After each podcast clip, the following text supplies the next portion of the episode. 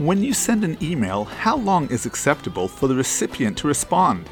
How long does it take you to respond to emails? Welcome to the Transformative Daf. My name is Rabbi Daniel Friedman. Today we are on page 15 of Tractate Nazir, and we learn that whatever your definition of early and late might be, it's vital that you communicate those expectations and timelines to others so that they're not waiting unnecessarily. Welcome to the Transformative Daf, and thank you for being my chavrusa today. I like to begin with a story. What does the word now mean? You'd think everyone would agree that it means immediately, right? Thank God two of my siblings are married to fabulous South African Jews. Their families live in Australia but hail originally from South Africa. The South African immigration to Australia has truly done wonders for the Jewish communities of Sydney, Melbourne, and Perth. Try having a conversation with my siblings' in laws, however, and it's like you're talking another language.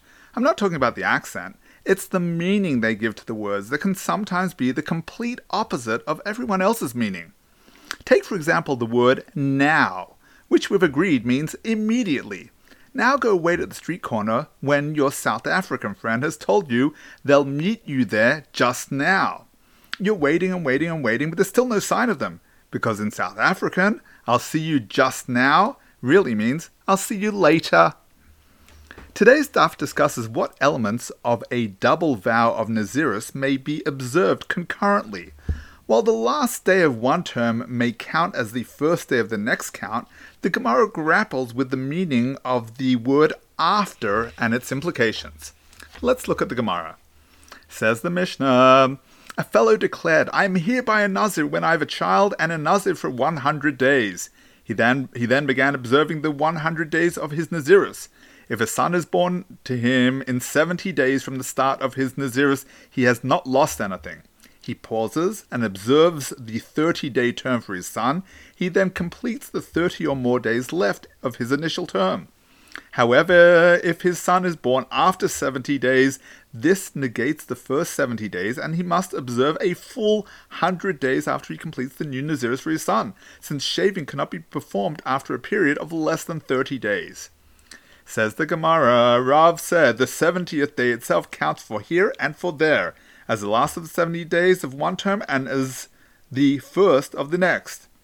But we learnt if a son is born to him up to 70, he has not lost anything, and if it enters your mind that it counts for here and for there, he even gains a day.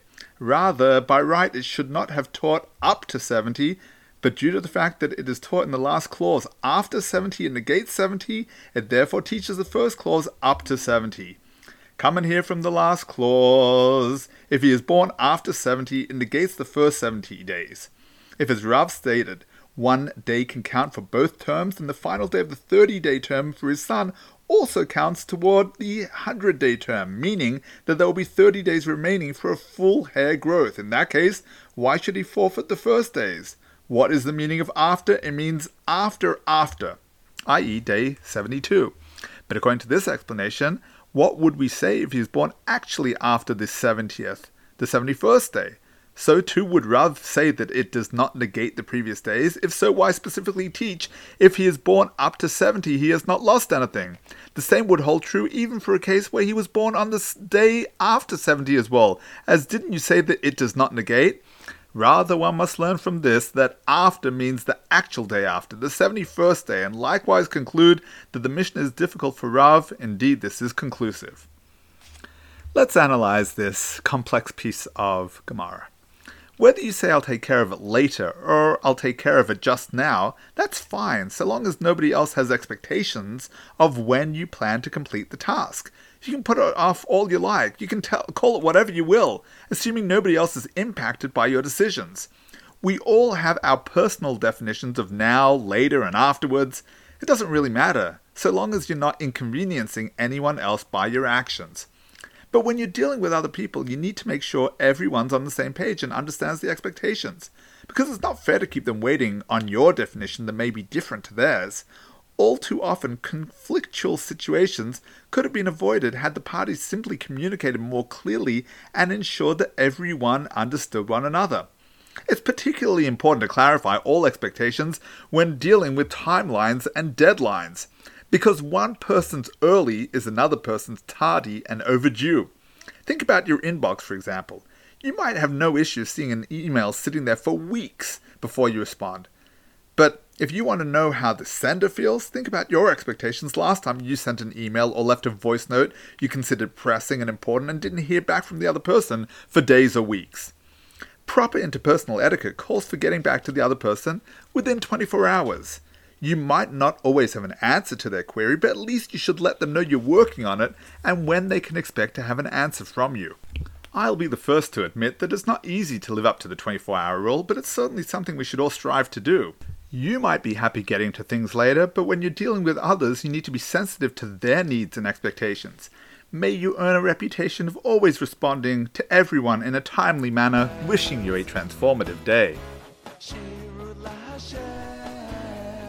Thank you for tuning into the Transformative Daf podcast with Rabbi Daniel Friedman. Whether you've been doing Daf Yomi for years or you're not quite ready to commit but want to be part of the Daf Yomi global movement, there's something in the transformative daf for everyone. It's about joining the conversation, it's about talking over the daf with your family, your friends, your colleagues. It means never being short of a discussion starter or a meaningful Dvar Torah. Every page of the Gemara, every word, every letter contains the secrets of the universe. To achieving a life of simcha and purpose, transform your life today.